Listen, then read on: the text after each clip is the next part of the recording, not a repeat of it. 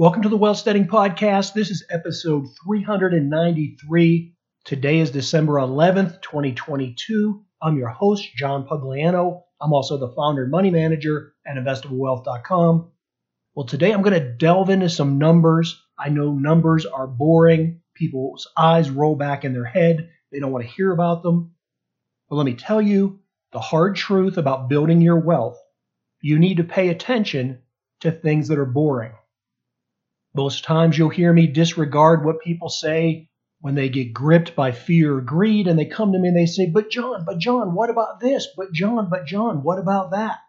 Well, this and that generally don't matter because what people are either excited about or worried about is usually some type of a media driven hysteria that at best is designed to entertain you and at worst is designed to manipulate and propagandize you.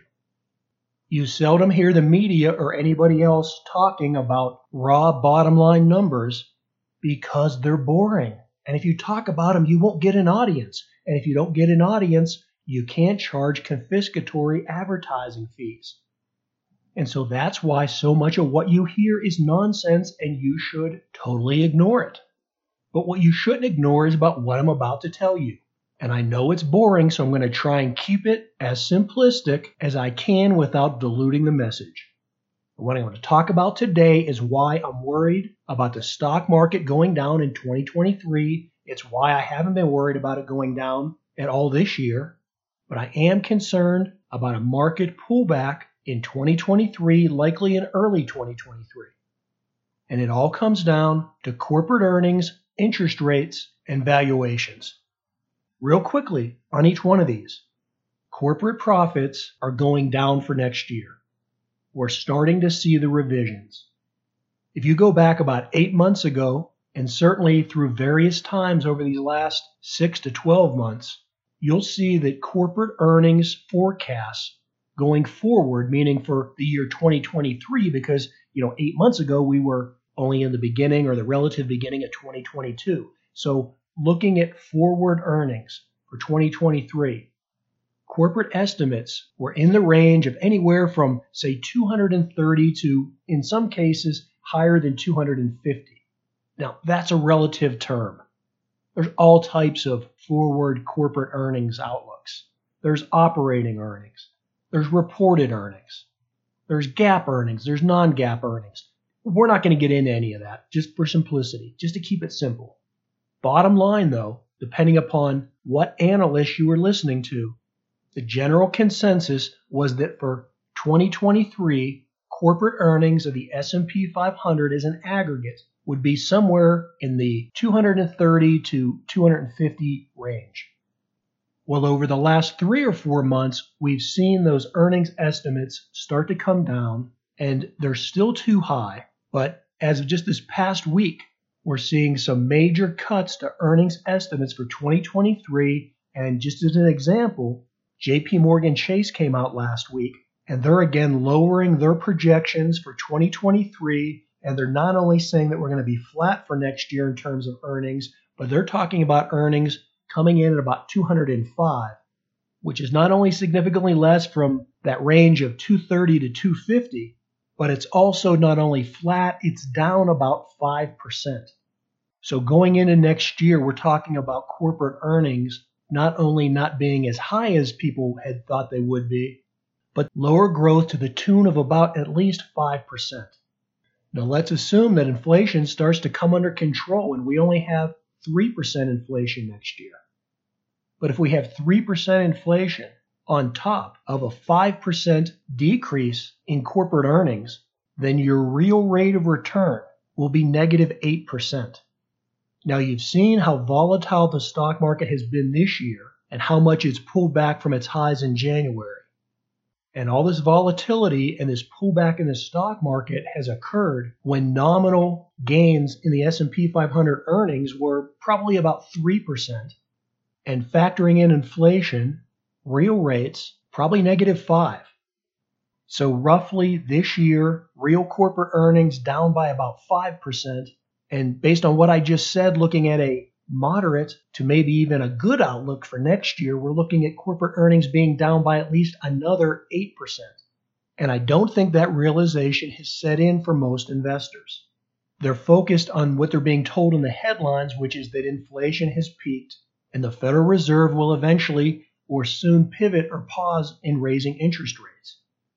Well, about eight months ago, I was telling you that inflation had already peaked. We knew that because look at things like copper prices. They peaked back in March. I've never been worried about inflation. And I've always said that yes, the Federal Reserve will pause or pivot because these are just policy decisions. They can change overnight. And the specific reason they change their policy is because markets adjust and people adapt. Now, eight months ago, when I was saying those things, and even just five or six months ago when I was saying those things, I remained overall optimistic because economic conditions weren't deteriorating. And based on projections and where I thought policy would be for the Federal Reserve, I thought they would take things just high enough to cool off the excesses and the hangovers from the pandemic spending and the pandemic stimulus. But the Federal Reserve has already taken interest rates too high and they're still talking about taking them higher. So, where I thought they would have paused or pivoted at some time in September, or at least by November, we're now looking at that not likely to occur until sometime early next year, just for the pause and maybe not cutting back on rates at all in 2023. If that's the case, and if they hold their Federal Reserve fund rate somewhere at or above 5%, then that adds further problems to the deterioration in corporate profits. And that takes us to this next very boring topic that's a number that no one wants to talk about, and it's not only the interest rate, but it's the comparable interest rate. And so while people are generally concerned about interest rates when they affect their credit card payments or their mortgage or their car payment, what they fail to focus and think about is interest rates impact as a relative term to the valuation in the stock market. It's critically important that you understand that stock prices are not only ultimately over the long term derived from corporate profits, but they're also derived from opportunity costs. And what that means is that when you look at buying equities or investing in the stock market, you're not only comparing that as to buying assets today that you think are going to appreciate in the future, but you want them to appreciate in the future relative to something. And that something is the risk free earnings you can achieve being invested in U.S. Treasuries. And U.S. Treasuries are ultimately linked to the Federal Reserve fund rates, especially at the short end or the low duration of the curve, meaning note durations of less than three years.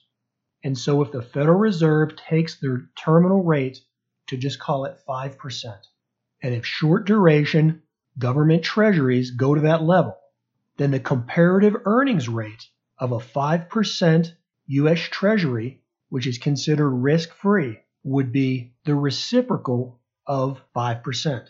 So you take 1 and you divide that by 0.05, and you come up with a valuation or a price to earnings ratio of 20. That means that for every dollar that you're earning in interest on that short term treasury, you're having to put up $20. So, for example, investing $20 at 5%, you earn $1. So it has a multiple or a valuation of 20 times. Now let's go back to what we talked about with corporate earnings. If corporate earnings for 2023 come in at an aggregate of 205, and you look at the fact that right now the S&P 500 is trading at about 39.35.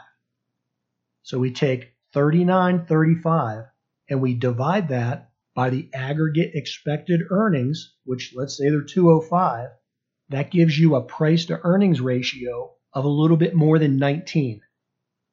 Now, based on the last 10 years or so, and certainly the last five or six, a price per earnings ratio of 19 on the S&P 500 hasn't been unreasonable. You've heard me talk about that and justify it many, many times over these past few years. But the reason that it was justifiable was because government treasuries were paying interest rates at or below 3%, in some cases, especially on the short end, near zero. But let's just use that number three. If a treasury is paying 3%, then the valuation on it is over 33. And so from a comparative level, from an opportunity cost level, it makes ample sense to invest in the S&P 500 at a valuation of about 19 or 20 or even 21 times earnings than it would where you're having to pay over 33 times earnings. And again, when interest rates were basically near zero, that valuation was like infinity. So higher price per earnings ratio on the S&P 500 made sense. But now, if you can get shorter term government treasuries anywhere near 5%, then that comparative advantage of the S&P 500 earnings at 19 goes away. And you're saying, well, hey, I can't run out and get that high of an interest rate, but you can't. But you know what? The big money can. And that's the point of the Fed's fund rate being set so high. They're not interested in your little mom and pop investments. They're interested in the big global money. And if the big global money can sit on the sidelines, so to speak, and simply be invested in government or corporate debt that's near risk free, then that's less money that's going to go into the stock market. And so that depresses stock market prices, which further impacts corporate balance sheets and individuals' wealth factors, which then again decreases the outlook for equity prices. So it's a downward spiral, and it generally doesn't get fixed until the Federal Reserve drastically cuts interest rates. Now, that's just a policy decision, and they could change their mind tomorrow. We don't know when that actual pivot will come, but for now, I don't think it's happening in the next, say, three to four months at a minimum. And so, with declining corporate profits and rising in the risk free interest rate, then I think that as we go into 2023 and likely sometime early in 2023, probably towards the back end of the first quarter, I think the realization will set in that the valuations and stock prices are too high at current levels, and we'll see a pullback that will probably test what we saw in October and if the market gets really spooked, there's absolutely no reason we couldn't see the S&P 500 drop down to at least the pre-COVID high, which is right around 3300. And if you think that's crazy talk, think about everything else that's already gotten back to the pre-COVID highs. But I don't think it's out of the question that the S&P 500 could get down to around 3300 if not 3000 sometime first quarter or maybe even April, May of 2023. There's a lot of things that can go wrong in the next three or four months. I'd say that based on the global economic situation and where things could deteriorate from a geopolitical standpoint in these next, you know, three or four or five months, then I think that the odds are better than 50% that that could occur. The other thing to keep in mind is that this isn't a time to go out and lose your mind and worry about the coming economic collapse and all the zombie apocalypse nonsense that you always hear. If we do see a major pullback in the market, then that will represent a buying opportunity. Because ultimately, fundamentally, corporate profits are sound, right? They're going to be declining, but that's because of the overhead and the excess that we still have to work through from the pandemic, from all the stimulus, from all the monetary and fiscal policies that were out of whack. But remember, markets adjust and people adapt. The very things that are driving corporate profits lower will also drive corporations to become more productive and more efficient and likely much more profitable in 2024, which non coincidentally is also a presidential reelection year. Ha, but I digress. Hey, as always, until the next episode, this is John Pugliano wishing you the very best returns.